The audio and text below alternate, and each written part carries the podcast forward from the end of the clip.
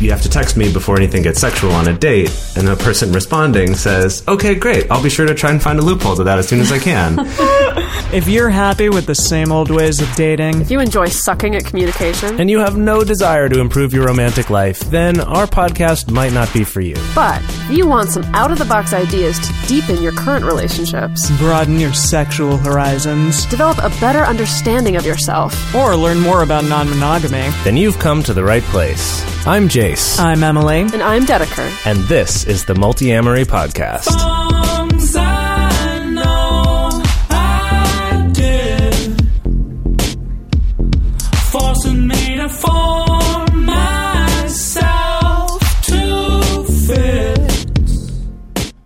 On this episode of the Multiamory Podcast, we're talking about agreement pitfalls. These are common agreements that people make in non-monogamous relationships that seem solid on the surface, but may actually cause problems in the long run or be hiding some kind of emotional manipulation. Mm-hmm.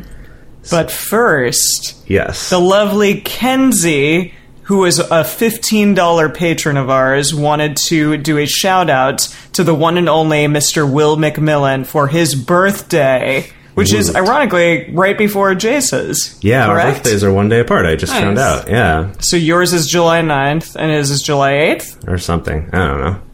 Probably shouldn't give away a bunch of his personal, his information. personal information. Also, his social security is... No. Oh, come on. Uh, Mister Yes. McMillan, congratulations on getting a year older. Uh-huh. Yes. Uh, happy birthday to Happy Will. birthday to Will. We yeah. do appreciate everything that you do. Um, if you are also a fifteen dollars patro mm-hmm. and want to give a shout-out or something on the show, uh, reach out to us, because that's part of your perk is being a fifty, fifteen dollars patron. And we'll talk a little bit more about that later on in the show. Oh, yes. Okay. Are we ready to get into this? I am. Yes. And I'm a little uncomfortable because this isn't exactly a happy topic, but I think it's important to address it's an important this. One, though. Yeah. Yeah. We did a happy topic last week. That's it's true. It's time to get back into the meat of it. Back into the dark swamp. Yeah. Well, okay, yes. So let's start by saying that we've come up with a list of five of the most common agreements that we have come across either in our own relationships in the past or with people that we have dated or considered dating, uh, and then also people who are clients or who've talked to us about their relationships, that these are some pretty common ones. This is not comprehensive. You may find that uh, you may realize there's something in your life that's similar or has elements of these that's not just these. I mean, these are not the only these are not the only troubling agreements that people can make. Definitely. But the common thread in a lot of these is, like Jay said at the beginning of the episode, they actually seem like a good idea mm-hmm. at first. And that's and, why they're so common, actually. And some people will even suggest them to you mm-hmm. as like, mm-hmm. oh, this is a, a healthy way of, of... of making agreements or structure in your right. relationship, something like that. Right. Yeah. To try to create the illusion of safety within a relationship. Yeah. That's and one it of is the reasons, interesting. Yeah.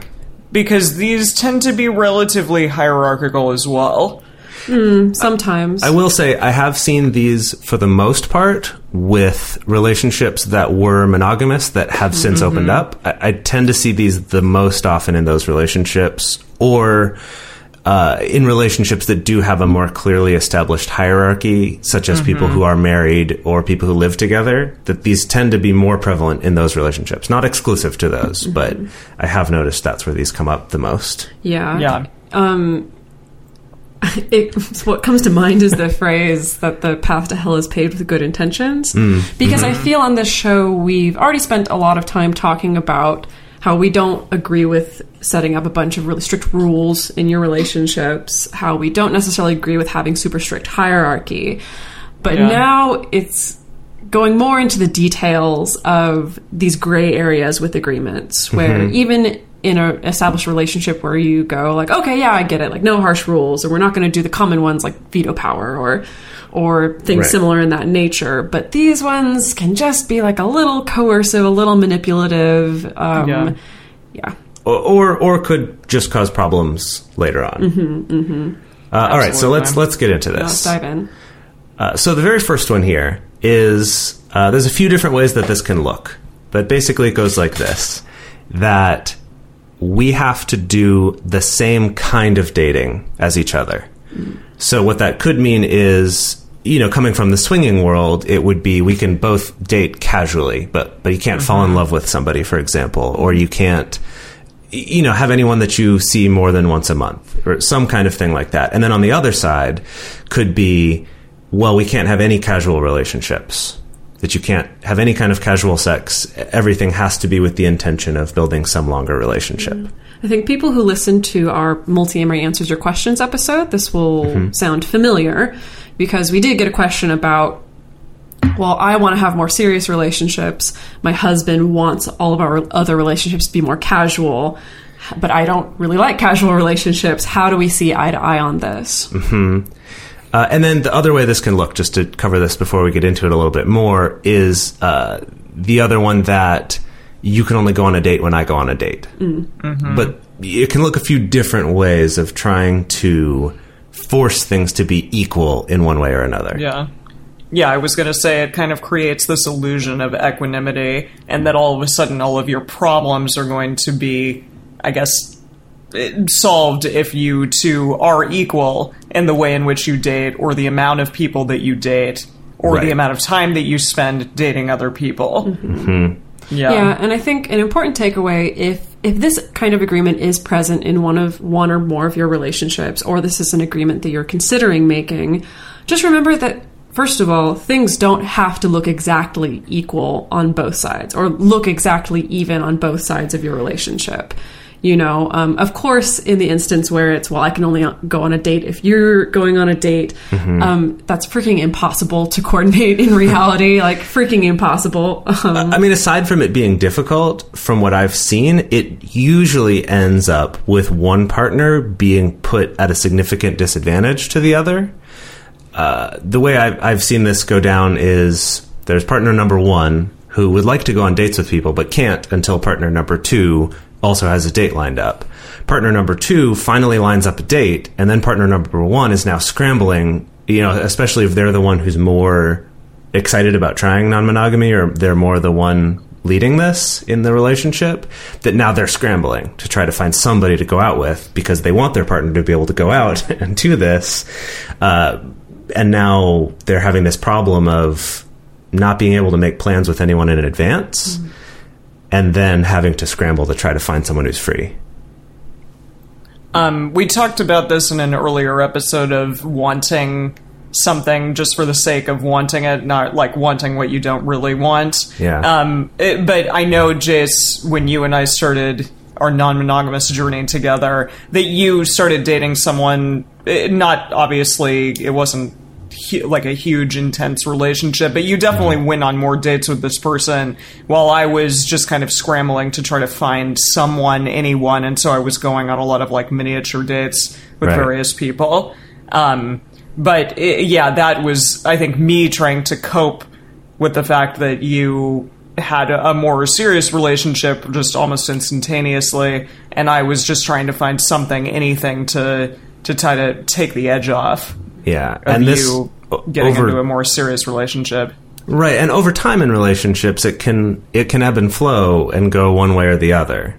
Mm-hmm. That there have been times where, you know, whatever it is, it could be that, oh well, I'm envious because my partner has more serious relationships and I can't seem to find anyone to be serious with, and they're only casual, or the other way around.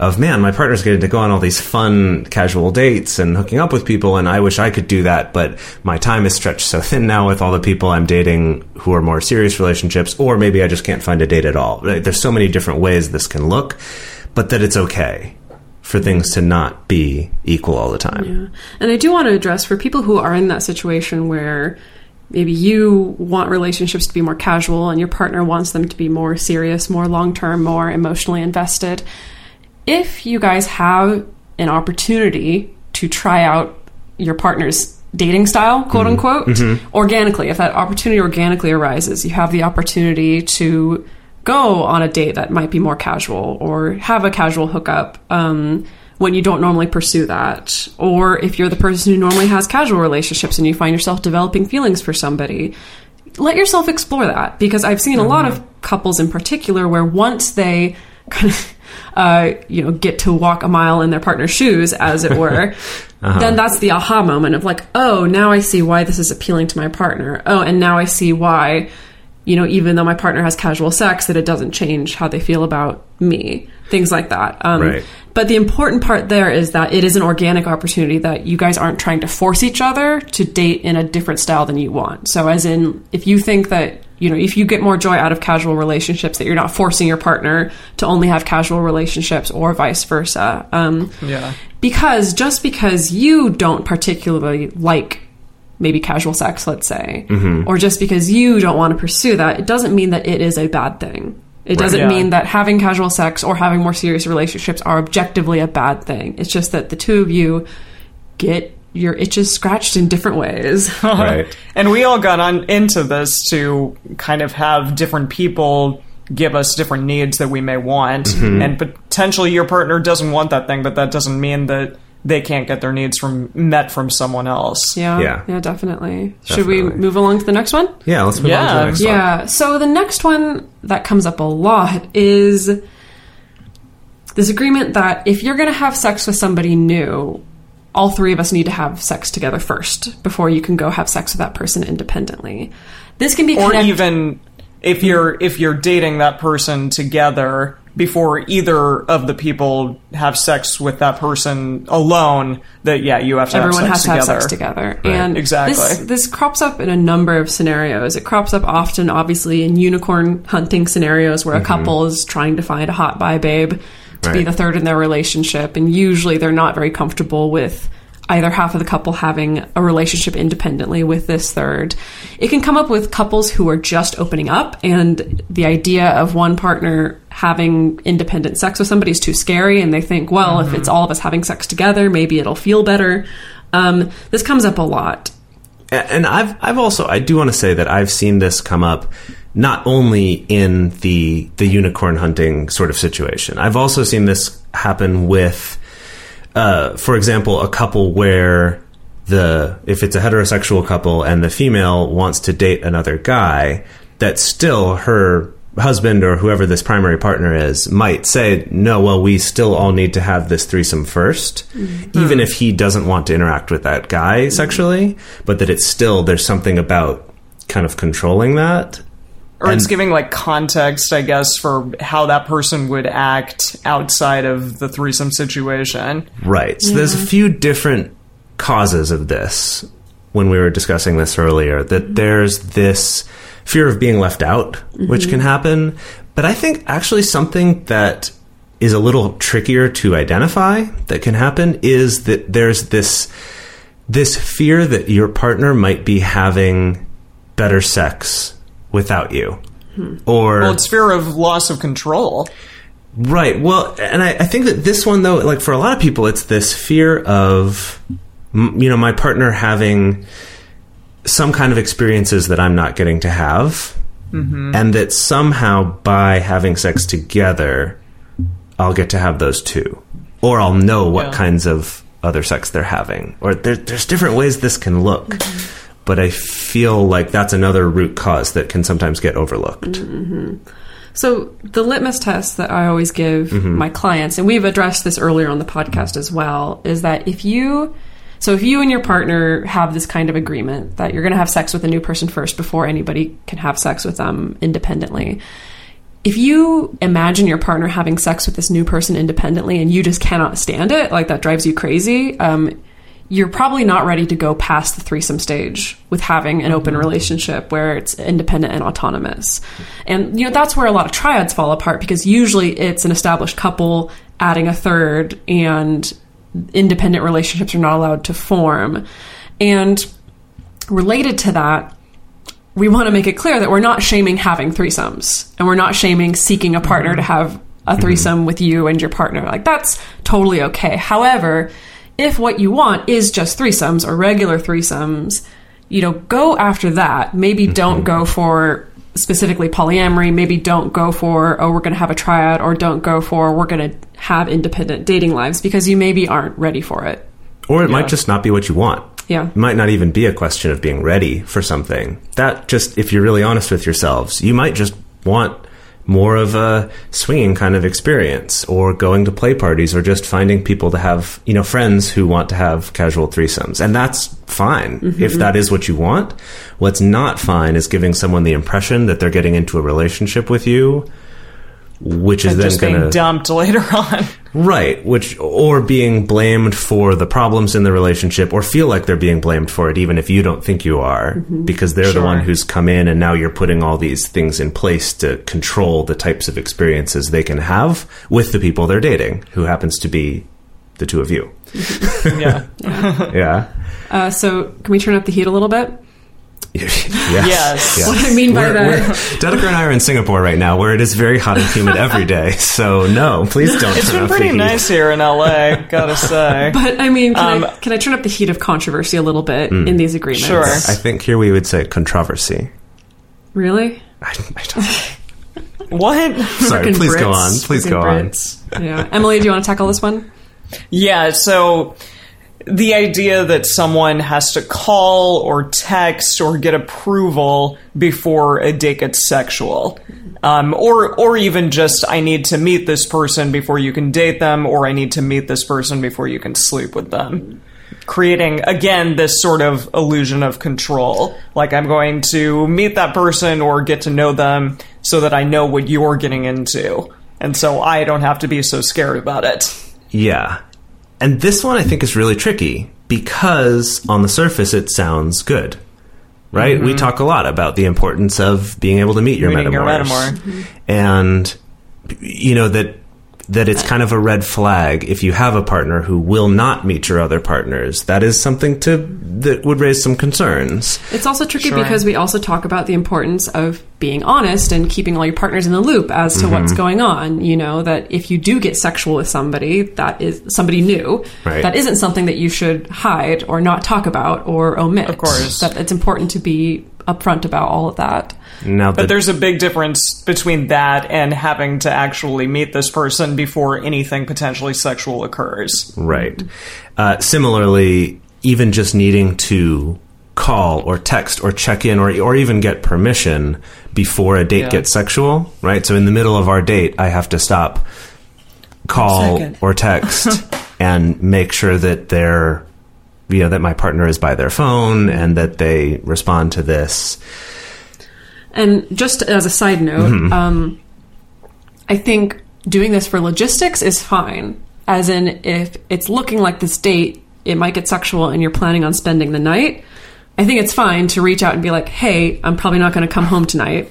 Right. Mm-hmm. You know, like, that's that's totally fine. But if but having an agreement where there's kind of this stopgap where you have to take yourself out of the date, check in with your other partner, get the yes or no, and then you can proceed or not, that right. that's really problematic. Yeah, it's a different implication there, for sure. Yeah, so the other part of this, which is something that's come up a lot in our discussions about rules and agreements in general, is that part of this, too, is, aside from the fact that it's putting up a barrier on another relationship, which is... which is something that can cause problems later on or can be used to be manipulative, even unintentionally. But on top of that, there's also this element of making a rule that's very specific about following a certain protocol, that are the rules which are most prone to being bent, people being trying broken. To find ways around them, the or loophole. Trying to find ways to bend them, trying to find the loophole. Mm. There was a, yeah. a, a recent Kimchi Cuddles comic that uh, you know was passed around in our group, and that we were talking about, where the section on coercive agreements was the term that she used, and that one was, you have to text me before anything gets sexual on a date. And the person responding says, okay, great, I'll be sure to try and find a loophole to that as soon as I can. Uh, oh, God. That I do think that there's something to, well, to use Dedeker's example, the difference between just out of a courtesy, I'm going to check in with my partner, or maybe they could even request and say, hey, if you are going to spend the night, just let me know so I don't stay up, or so I know I can watch the really violent movies tonight that you don't want to watch, or right? That, that one felt surprisingly dark. No, I know a lot of couples that are like that. It's, oh, you know, I one see. Doesn't like the super violent John Woo movies or something, and so it's like, well, I get to watch them when you're out. It's uh, time for audition. God. Uh, oh, please uh, never. Okay, I'm going to no. take us past this. Well, um, hold on. I, I want to finish my thought. But just that there is that difference between you're doing something out of a courtesy for your partner versus doing something because it's a rule. Mm-hmm. And I think that's a big difference because one is that the rule tends to encourage finding this way around it if it's uncomfortable or if it's inconvenient. And then on top of that, if you don't, if someone asks you to do something and you don't do it, the response is a little more civil. It's, hey, I, I really wanted to know earlier than that that you weren't going to come home. And it can be a discussion of, sorry, I, I didn't really know yet. I wasn't sure how it was going to go. Or, yeah, you're right. My mistake. I'm I'm sorry. As I'll, opposed to breaking an agreement. As opposed to you broke an agreement. You broke a mm-hmm. rule. Mm-hmm. Right? I think that might seem like a small, small, small. It might suddenly seem, two syllables yes. in the word small. It might seem like a small semantic difference, but there's actually a big world of difference in how that actually plays out in a lot of relationships. Mm-hmm. So yeah. various things can motivate these kind of agreements. It could be one partner is just afraid of being out of the loop or afraid of being surprised. That's one that's come up for me personally a lot, is mm. feeling like if I know ahead of time what's going to happen, then everything's going to be great. If I just know the plan, if I know everything that's going to happen, if I just know all the details, right. then nothing will surprise me. And, and then I won't be hurt. And I won't be hurt, which is complete bullshit because yeah. you can still be hurt whether it was a surprise to you or not. Mm-hmm. You know, whether you gave approval or not, it can still feel weird to you. For me, I've had to make peace with if I have a partner who's out on a date and I'm really curious about what's going on and I'm, I don't know if it's going to be sexual or not and I'm trying to evaluate how do I feel about that. Uh, I pulled from a meditation technique about um, actually resting and finding relaxation in the state of not knowing something. Like this idea of just not having to carry that knowledge and not having to worry about it, um, that has allowed me to be able to take a step back and be like, you know what, it's fine. Whatever happens is going to happen. We'll talk about it afterwards. I'll know eventually, and mm-hmm. it'll be cool. It'll be fine. So that's how I've that's been great. able to come terms to this in the past. I've also found that as an approach to going on dates, to go in with this sense of, I don't have to have an agenda for how this is going to go. I'm not going to be disappointed if it goes one way or another. I mean, you know, maybe I will. I don't know how I'm going to feel. But not going in with, oh, I really need to be sure I'm doing the right things to get this outcome. Uh, and so if both partners in this relationship that we're talking about here that has these agreements can embrace that, well, I don't know, I will know, and it's going to be okay, that that can and, help take away the need for this kind of rule. Yeah, I mean, you fell in love with this person when they were a complete unknown. Hmm. And so just it, it kind of putting the power back in their hands and saying, like, I don't own this human being now just because we're together. They I don't know, have to know their every single move. Instead, they can be an autonomous person. Yeah. And that means they yeah. can do their own thing right now. And that's going to be okay. And I will be able to live with that. Right. Yeah, and that is a tough thing, which we could do an entire episode on, but mm, just adjusting course. to your a partner being an independent human being is a big mm. hurdle for some people, yeah. and, you know, making independent choices. And I, I do find, like Emily said, it's really helpful to just remember, well, when I fell in love with this person, they were that. They were something I didn't know everything about. I didn't know everything they were doing. I didn't feel like I needed to be their parent or control them or give them permission to do things. And I... I find that when you shift your thinking to that, it can actually make the experience, instead of being, oh, I'm scary, I'm, I'm losing control, to an exciting opportunity yeah. to, to to to fall in love with that person again, to have that excitement that you had with that person when you were first meeting, uh, instead of being their parent, which I feel like is how this not, feels. Which is not right? sexy. Like, I need to meet them before they take you out and make sure that... Yeah, everything's no, good. Yeah, make sure his shoes are shined. And... Make sure his shoes are shined. Good lord. Is it you being like fifties, you're a dad? I think so, yeah. I think so. Good lord. Jeez. Okay. For a long time now, we've been fans of adam and eve dot com for getting sex toys or lingerie or accessories, things like that. It's just a fantastic resource with a huge selection. And now, not only do we have a fantastic offer, but we also... have a promo code that will work on adam mail dot com and eve's toys dot com, which are their sites specifically for L G B T Q audiences. And our code is fantastic. It's fifty percent off of almost any item in the store and free discreet shipping when you use our code MULTI. Yes, we love adam and eve dot com and have for years. They are our oldest and longest sponsor, and they just keep on giving great gifts to us and to our listeners.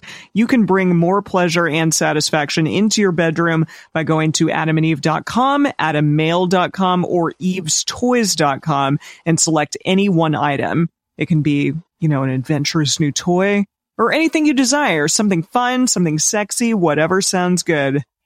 So just enter offer code MULTI at checkout and you'll get fifty percent off almost any item plus free shipping. That's MULTI, M U L T I, at adam and eve dot com, adam mail dot com, or eve's toys dot com. This is an exclusive offer that is specific to this podcast, and it's better than any offer that is currently available on their site. So again, use code MULTI to get you not just the fifty percent discount, but also the one hundred percent free shipping. Code M U L T I. Okay, back into it. Yeah. I'm going to turn up the heat again. Again? Heat. Again. It's so hot in here. It's getting so hot in here. I'm already um, starting to wilt. Okay. I think this one's going to be divisive. Okay. But yeah, I agree. Agreement that I see all the time is that you need to get tested, your new partner needs to get tested, and ideally, even their partners need to get tested before anybody can have any kind of sexual contact. And let me just add to this, something I've heard a lot of people express in discussion groups and things online is not only that, but they have to have not had sex with any other new partners who haven't been tested within the last thirty days or three months or whatever the requirement is, because, oh, well, some S T Is can be dormant and aren't detectable for the first few months. But putting these very strict requirements on other people's checking in on their sexual safety. And this can look a few different ways, like we're yeah. saying. And the, of course, the reason why this is controversial is because, mm-hmm. of course, sexual health and safety is super important. Yes. We can't stress that enough. And I don't want anyone to interpret us as saying that you can be sexually cavalier, mm-hmm. that you don't need to be safe, that you don't need to use any kind of protection, that you don't need to get tested. We're definitely not saying that. No. However, because of the fact that no one can argue that, often people will hide behind that, and requiring people to jump through a whole bunch of hoops is actually a way of controlling and limiting the amount of freedom that their partner has as far as sexually exploring with other people. Mm-hmm. That it, it is, again, something that's come up in a lot of these is one relationship kind of exerting control or Power, limiting yeah. another relationship. And that is, this is one way that that can look. Mm-hmm. And one of the ways in which the two of you tend to sort of take that possibility out of the equation is that you just use condoms with every single person. Yeah. So you're only, you're just making sure that you yourself are protected. Well, but the important thing there is that that is not an agreement that Jase and I made with each other. Mm-hmm. Those yeah. are individual, I guess, boundaries that we just made for ourselves. As in, like, exactly. I've made the personal decision to use condoms with everybody. That includes Jase. That includes literally mm-hmm. everybody I use condoms with. Mm-hmm. Um, and if I'm feeling unsafe, if I'm feeling something's risky, then I make the choice on how I'm going to protect myself. I make the choice to be like, okay, actually, I want to use protection for these different sexual acts, or I want to avoid these sexual acts in order mm-hmm. to make me feel safe. And it's yeah. the same thing with Jase as well, is that he has made the choice to use condoms with everybody. And that's the important thing here, is that what usually happens is that there will be one relationship where people have decided to fluid bond. Mm-hmm. And of course, this is common that if a couple was monogamous before, usually that means that they're not using any kind of protection. And so Except that, maybe birth control. And, yeah, and they don't want birth to change control, that. Yeah. You know, they don't want to change that. And so that means everybody else has to take care of their safety. And right. that's that's the important thing here. That now your partners are my problem. Exactly. Yeah. Exactly. Right. Um, and the thing that I always try to tell people to empower them, not to be judgy or, or lectury, mm-hmm. um, is that you always have the power to protect yourself. Mm-hmm. At the end of the day, you always have that decision-making power to protect yourself. I don't care what it is that your partner wants. I don't care what it is that their partner's partners wants. Like, you have the ability to protect yourself. And so that's why I always find it so ridiculous when people freak out about, well, my partner's partner's partner uh, once had an S T D six months ago, and mm. and and like I, everybody needs to get tested and everybody needs to wear a hazmat suit because I don't want to have to do that. basically mm. is what happens. And when we were right. planning Again, this, this episode, is based on that assumption where they are then fluid bonded with their partner. Yeah. So they feel like anything that might happen to their partner is yeah. going to happen and, to them. And, and that's where I the said problem comes about. Earlier is that it's just as ridiculous if you were like, well, I don't want to have to wear a seatbelt because seatbelts bother me. Seatbelts are annoying. So everyone else needs to drive safer and make sure that they don't hit me or hurt me. You know, like that, like we would think that's ridiculous, right? We would tell that person like, no, wear a freaking seatbelt. Just do right. it. Um, because you can't control the behavior of everybody else.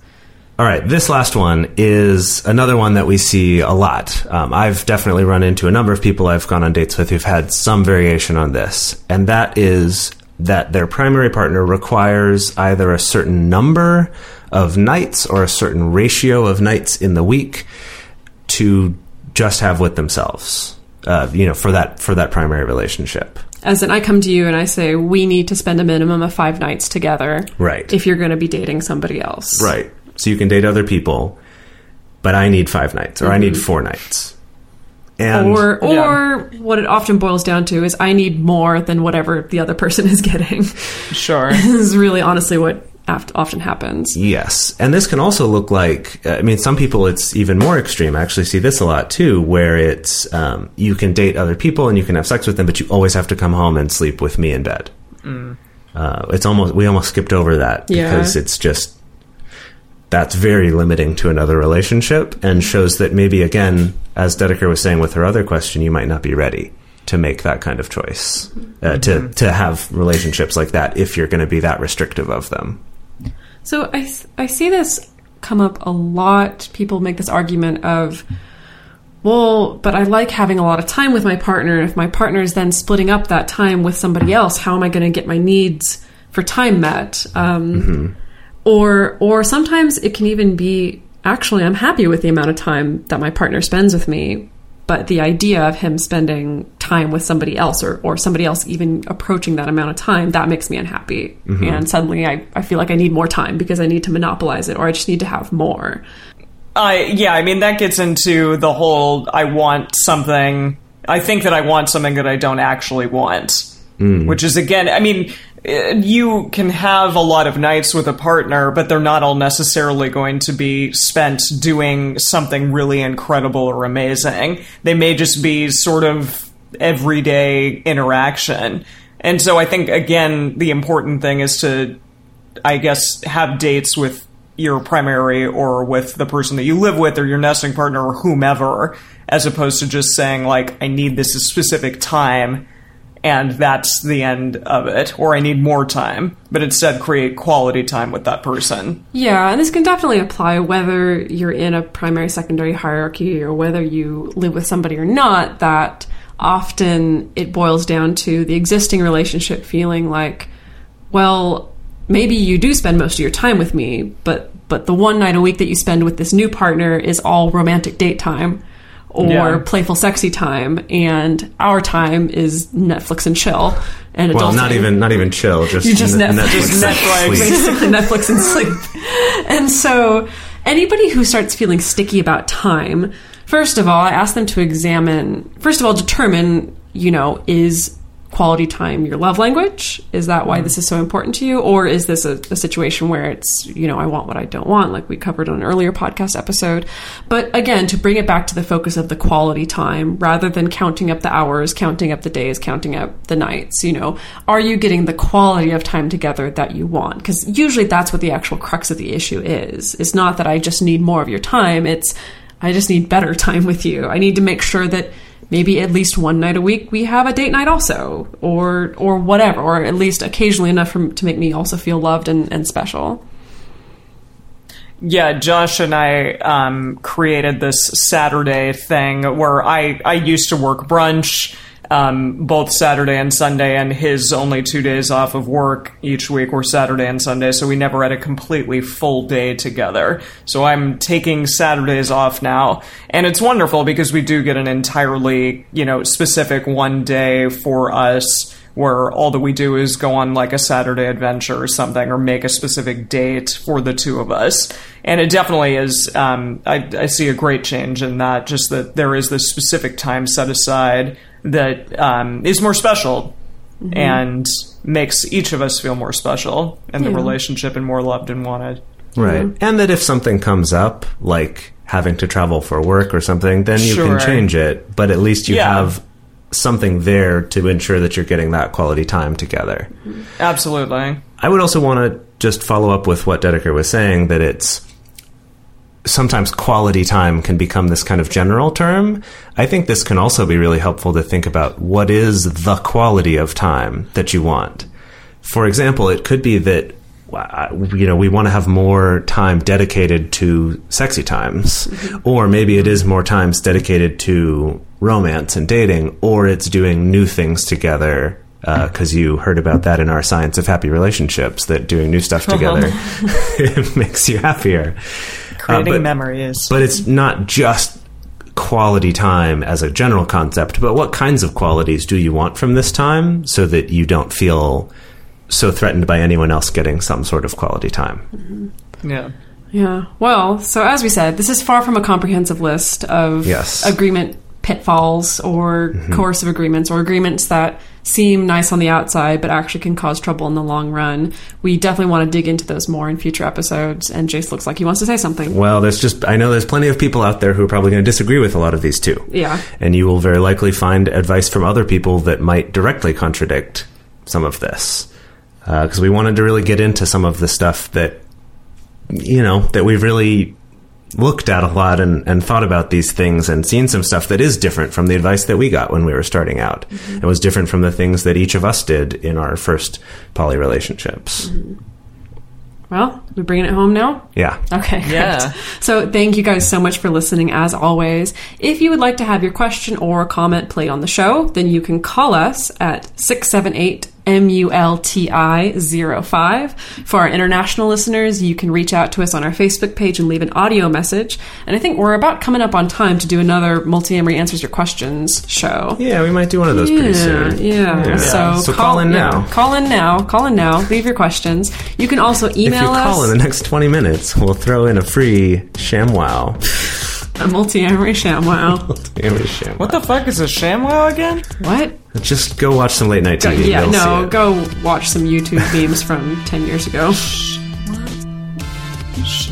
Anyway, um, okay, I'll you, look can, it up. You can also email us at info at multiamory dot com. You can send us a message on Twitter, on Facebook, or Instagram.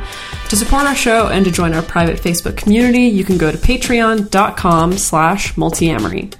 Multiamory is created and produced by Emily Matlack, Dedeker Winston, and me, Jase Lindgren. Our episodes are edited by Mauricio. Our social media wizard is birthday boy Will McMillan. And Woo! Our theme song is Forms I Know I Did by Josh and Anand from the Fractal Cave E P.